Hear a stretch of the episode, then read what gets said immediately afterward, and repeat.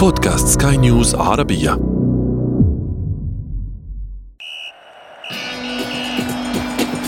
أثير الكرة.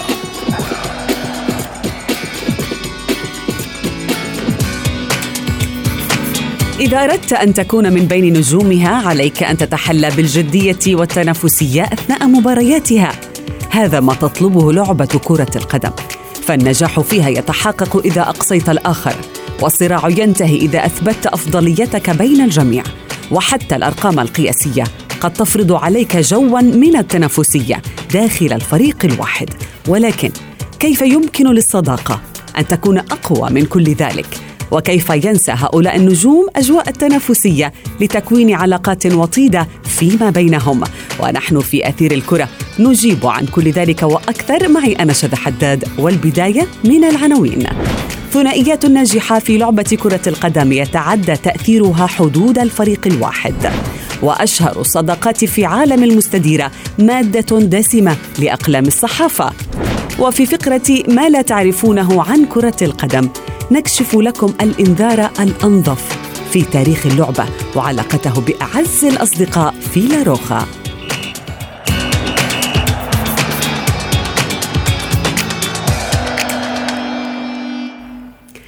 أهلا ومرحبا بكم مستمعينا الكرام في حلقة جديدة من أثير الكرة.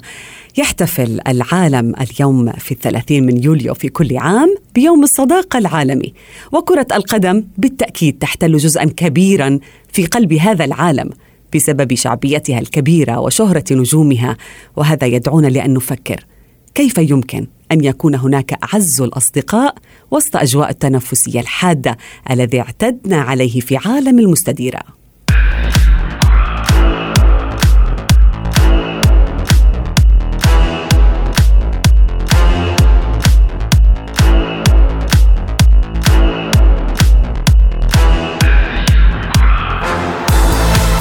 مستمعين بعض اللاعبين العالميين بالفعل تربطهم الصداقة القوية واللحظات الجميلة سواء داخل المستطيل الأخضر أو خارجه وأحيانا أخرى. المنافسة الكبيرة قد تؤدي إلى انقلاب علاقات الصداقة إلى صراع لإثبات من الأفضل. دعونا نستعرض وإياكم في البداية أبرز الصداقات والعداوات بين نجوم اللعبة في هذا التقرير للزميل محمد عبد السلام.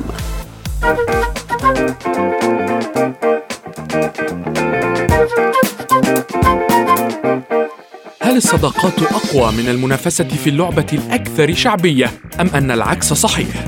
ولكن هناك مقربون في عالم الاحتراف بكرة القدم أسئلة تدور في رأس الكثير من عشاق المستديرة في العالم خاصة وأن أغلب الحالات يكون فيها الصديقان متفاهمين على أرضية الميدان بشكل ملفت والأمثلة كثيرة على هذا كاللاعب البرازيلي مارسيلو وصديقه السابق في ريال مدريد كريستيانو رونالدو وميسي وسواريز في برشلونة والكثير الكثير من هذه الصداقات الجميلة.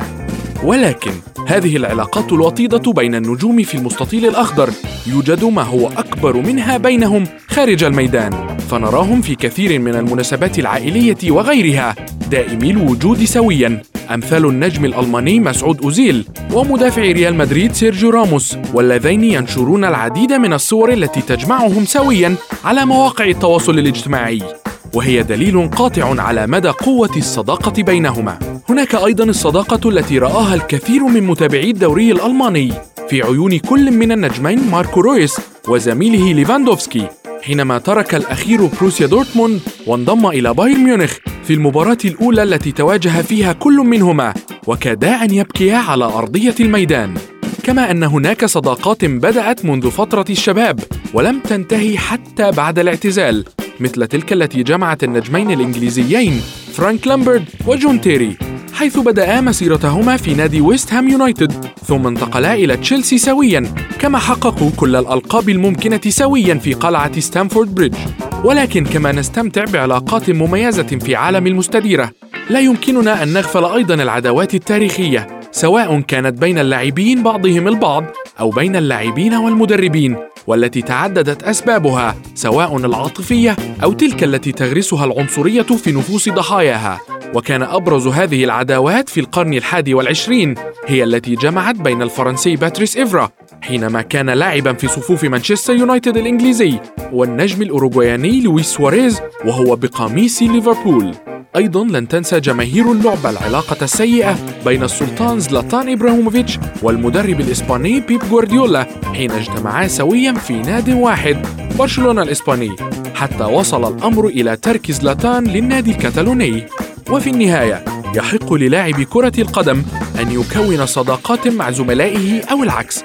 ولكن النقطة الأبرز بشأن هذه الصداقات أو العداوات هي مدى تأثيرها على أدائهم داخل المستطيل الأخضر وإن كان إيجابيا أو سلبيا فهي بالتأكيد مادة دسمة بين أيادي الصحافة.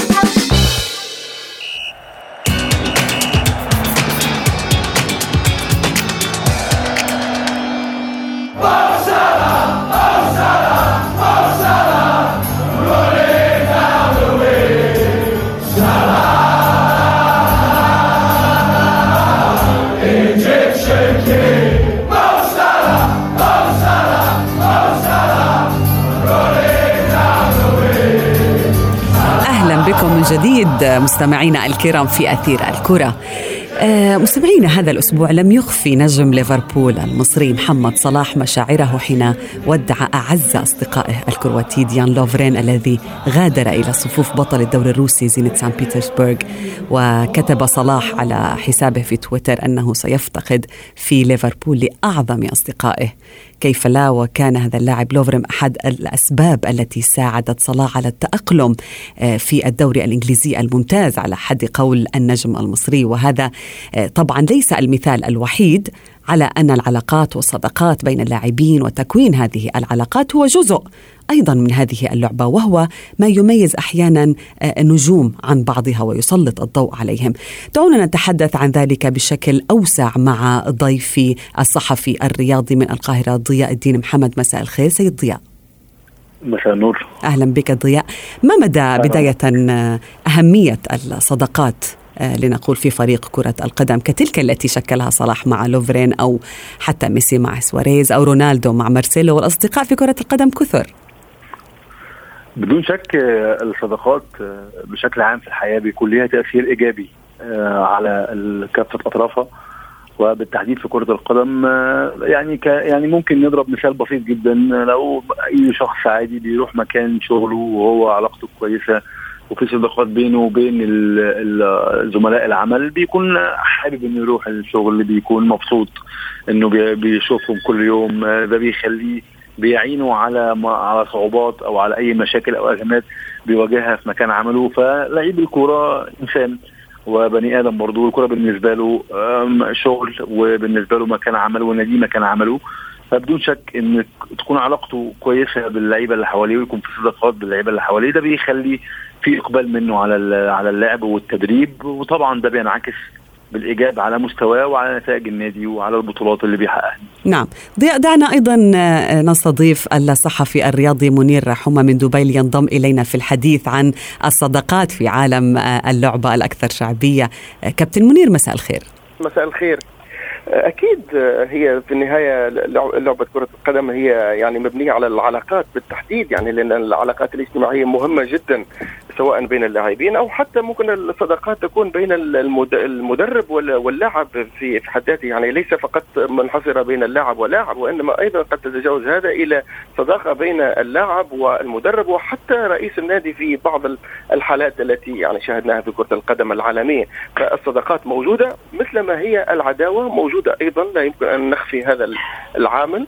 موجود في في كرة القدم وله تأثيرات ملحوظة شاهدناها في بعض الحالات. مثلا لما نتكلم على مدرب منتخب فرنسا ونتكلم على يعني كريم بنزيما هناك طبعا آه، علاقة متوترة هناك شبه عداوة مبنية على آه، بعض الأفكار يعني الخاصة في شخصية المدرب. كان لها أثر واضح أن استبعاد نجم ريال مدريد من منتخب فرنسا فأعتقد العداوة موجودة والصداقة طبعا موجودة ولها تأثيرها بشكل كبير وكبير جدا في عالم كرة القدم. نعم. ضياء أحيانا الصديق يخدم الصديق الآخر إذا كان هناك وفاء فيما بينهم. يعني مثلا آه، سمعنا كثيرا عندما انتقل رونالدو إلى يوفنتوس كان يدعو مثلا مارسيلو. آه، آه، إلى الحضور وأن يلعب معه حتى يعيش نفس الأجواء التي عاش فيها مع ريال مدريد. هل هذا يشكل مثال حي على هذه الأمور التي تجري في كرة القدم؟ بالطبع طبعا هناك يعني العلاقات الصداقة والعلاقات الشخصية بين اللاعبين بعضهم البعض أحيانا ما تؤثر على قراراتهم ولكن ليس بالشكل الكبير أو بالشكل الحاسم. يعني كريستيانو رونالدو كان يريد كان يرغب في ان مارسيلو يكون معاه في يوفنتوس وفي لعيبة كثير جدا. يعني إبراهيموفيتش لطالما انتقل من إنتر إلى برشلونة إلى إلى باريس سان جيرمان وكان يلعب دورا حاسما في استقدام ماكسويل تحديدا لأن ماكسويل كان تجمعه علاقة قوية بزلاتان إبراهيموفيتش. فبالتاكيد العلاقات بين اللاعبين آه، أحيانا ما تكون مؤثرة في اتخاذ القرارات ولكنها لا تؤثر بالشكل الكبير. نعم. إن في الأول وفي الآخر هذا القرار قرار مهني وقرار احترافي بحت وكل لاعب يكون ادرى بمصلحته نعم. كابتن منير في في مقابلة لرونالدو بإحدى جوائز الفيفا قال بأنه يعني علاقته جيدة تربطه بميسي بليونيل ميسي منافسه حين كان يلعب في ريال مدريد رغم أنه يعني قال رونالدو بأنه لم يحظى بشرف تناول العشاء معه ولكن يعني هل تتوقع أن يصبح النجمين آه، رونالدو وميسي صديقين مثلا مقربين في المستقبل؟ وقد يعني جمعتهم أكثر من 16 عام من المنافسة. آه، الأمر هذا شيء يعني واقعيا أتوقع يمكن أن تكون هناك صداقة بعد الاعتزال لأنه طالما اثناء أثناء الملعب نعم نعم. فنعم من الصعب جدا خاصة أن تركيبة وشخصية كل لاعب مختلفة تماما عن الآخر. هناك يعني نوع من النرجسية يعني تسيطر على كل لاعب منهم. كل لاعب يعتبر نفسه هو رقم واحد على مستوى العالم. هناك تحدي داخل يعني العلاقة التي تربط هذين اللاعبين. حتى شاهدناهما لما يعني يلتقيان في حفل توزيع الجوائز الكرة الذهبية في العالم. يعني العلاقة محدودة ولا تكاد أن تكون يعني مجرد بروتوكول يعني للسلام والتحية فقط. فأعتقد أنه ما بين هذين النجمين يعني أكبر من أن يحسم خلال أجواء المنافسات يمكن بعد انتهاء المشوار كل لاعب منهم يمكن أن تكون هناك علاقة صداقة علاقة تواصل يمكن أن يكون يعني لقاء عشاء لكن طالما أن كل لاعب منهم يريد تحقيق الألقاب والأرقام والجوائز فأعتقد أن المنافسة ستكون هي الطاغية على علاقة هذين النجمين في نعم. كرة القدم ضياء هل تتفق؟ هل ممكن أن يكون مثلا رونالدو صديق لميسي ولكن ما بعد الاعتزال؟ بالتأكيد بعد الاعتزال هو خاصة إن العلاقة ما بينهم حاليا قائمة على على الاحترام. هو بالفعل في بوادر احترام من الطرفين كل منهما. ولكن زي ما الأستاذ الكبير قال التنافس الشديد في في كرة القدم بيجعل هذه الأمور غير غير منطقية أو أو أو ليس لها مكان طالما كان اللاعبان على أرض الملعب. ولكن من يدري ربما ميسي يترك برشلونة وينتقل إلى يوفنتوس. خلال موسم أو موسمين وقد نرى الثنائي معا في نفس الفريق ويكون مجبرين على أن تكون هناك علاقة نعم. صداقة بين العائلات لربما أو صداقة بين اللاعبين الذين ما زالوا ينافسون في الملعب. ولكن ضياء من هم أفضل ثنائي آه، صديق أو منافس حتى الآن؟ يعني برأيك آه، يعيش على هذه الساحة وهو يعني يعني تتغنى الصحافة بعلاقتهم مثلا وتكتب عنهم كثيرا. هناك ماركو رويس وليفاندوفسكي وهناك يان فيرتونخن وديمبيلي هناك ديفيد ألابا وفرانك ريبري هناك إبراهيموفيتش وماكسويل هناك أيضا آه، ميسي وسواريز يجمعهم علاقة قوية للغاية وثالثهما فابريجاس يعني لدرجة أنهما يقضيان اجازه الصيف معا الأسر معا والزوجات والأبناء. هناك أيضا نجم كبير آه، كان حارس مرمى برشلونة السابق وهو خوسيه مانويل بنتو تجمعه نعم. وقد اعتزل الكرة ولكن لا لا يدرك الكثيرون. الذي اتجه للغناء اعتزل واتجه للغناء. بالضبط بالضبط. آه تجمعه علاقة قوية جدا بينه وبين ميسي حتى إن ميسي من منذ فترة كان حضر أحد حفلاته. حسبما أتذكر. آه وهذه إيجابية للصداقة. بأن يذهب ليحضر الحفل وبالتالي فهناك سيكون عدد كبير من ال من ال من التذاكر من بيع التذاكر. بالطبع دعاية دعاية. دعاية. دعاية بدون مقابل. نعم نعم بدون مقابل. كابتن منير أنت أيضا من هو الثنائي التي الذي تلاحظ بأنه يعني من بالفعل هو يمثل آه، الأخلاق يمثل الوفاء في كرة القدم والصداقة الحقيقية التي تشاهدها الآن في الملاعب؟ هي للأمانة العلاقات كثيرة موجودة في العديد من الفرق وحتى في السابق. يعني أنا كنت مثلا مثلا أحترم العلاقة اللي صارت بين فرانك لامبارد وجون تيري يعني هذا الثنائي بدا في ويست هام منذ الصغر وبعد ذلك انتقل إلى تشيلسي مع بعض وحقق ألقاب كبيرة. يعني هذا الثنائي كان منذ الصغر يعني تربطهم علاقة قوية جدا. في الملعب وخارج الملعب ونفس الأمر حتى لو ذهبنا إلى البرازيل مثلا تياغو سيلفا ودافيد لويز. يعني كانوا يعني منذ الصغر في نفس الحي تربيا ونشأ في وتعلم يعني كرة القدم ثم انتقل إلى الأندية الأوروبية وكان طبعا تأثير ذلك واضح أنه تياغو سيلفا هو الذي كان وراء قدوم ديفيد لويز إلى باريس سان جيرمان. فهناك الكثير والكثير من العلاقات الثنائية الجميلة التي يعني تنم عن معدن جميل يربط اللاعبين وكان لها تأثير إيجابي داخل الملعب وساهمت في إيجاد روح الفريق كما يقال داخل هذه الأندية الكبرى وكان يعني طبعا تأثير ذلك إيجابي على مسيرة العديد من النجوم في كرة القدم. نعم نعم ضياء لو تحدثنا يعني على عكس الصداقات خلينا نحكي لو تحدثنا عن العداوات هي أكيد لربما أسباب عديدة واحد منها هي التنافسية الشديدة ولكن كثرهم بالفعل من أضاعوا مستقبلهم المهني بسبب عداوات شكلوها لربما مع أشخاص مهمين كلاعب مهم في النادي أو حتى مع المدرب أو حتى مع رئيس النادي. بالطبع هناك آه، أمثلة عديدة آه، على سبيل المثال اللاعب واين بريدج الذي اعتزل اللعب الدولي وقرر عدم تمثيل منتخب إنجلترا بسبب أزمة جون تيري الشهيرة معه. جون تيري كان قد قام بخيانته مع بخيانته مع زوجته. كانت بالطبع يعني وقتها كان الأمر كارثيا. هناك أيضا لاعب مثل المدافع الإيطالي فابيو كانافارو. هو بالفعل حرم من من منصب في الريال. وكان من المفترض أن يتولى منصبا في الريال منصبا تدريبيا في ريال مدريد ولكن بسبب عداوته مع زين الدين زيدان حدث ان أن فلورنتينو بريز آه، قرر أن آه، ليس تضحية به ولكن زيدان هو ال ال ال ال ال الأكثر حظا أو الأكثر آه، قيمة داخل ريال مدريد فقرر استبعاد كانافارو عن عن التنفيذ أو التواجد في ريال مدريد. هناك أيضا علاقات آه، آه، آه، أزمات حدثت بين ثنائيات تخطط حاجز الملعب كرة القدم. يعني على سبيل المثال في نهائي 2006 العداوة الشهيرة بين ماركو ماتيراتي وزين الدين زيدان الأمر وصل مدى إلى أن النطحه الشهيره الراحل. بالضبط بالضبط. نعم. الزعيم الجنوب افريقي الراحل نيلسون مانديلا والأمين العام السابق للأمم المتحدة كوفي عنان حاول أكثر من مرة أن يصلح بين النجمين ولكن زيدان كان دائما ما يرفض لأن, لأنها لربما تركت أثر كبير في نفسية اللاعب كونها مباراة الاعتزال. كابتن منير سؤال أخير. آه، عداوة بين اثنين في نفس الفريق. كيف ممكن أن تؤثر وما دور مثلا المدرب أو الجهاز الفني ككل في معالجة مثل هذه المشاكل؟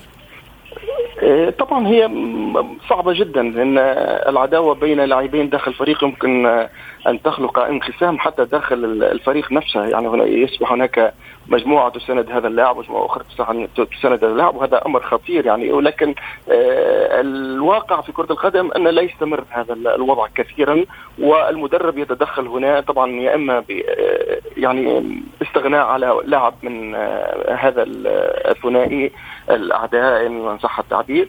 فالتدخل يكون للجهاز الفني. شاهدنا بعض الحالات القليلة في كرة القدم العالمية الكبرى عداوات لكن إنه عادة يعني نجومية الفريق آه، تكون لها دور في التعاقدات وفي اختيار أكيد. يعني مشورة اللاعب مثلا ميسي. يعني أغلب اللاعبين الذين يتم التعاقد معهم في برشلونة يتم استشارة هذا النجم. حتى حتى لا يغضب. نعم.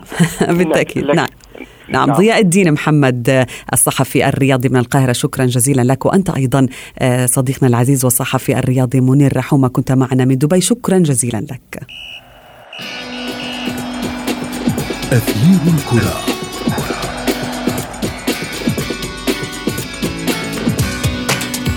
وصلنا وإياكم إلى فقرة ما لا تعرفونه عن كرة القدم وفيها أيضا نكشف لكم علاقة صداقة وطيدة حصل أحد أطرافها على بطاقة صفراء سميت بأنظف إنذار في تاريخ اللعبة.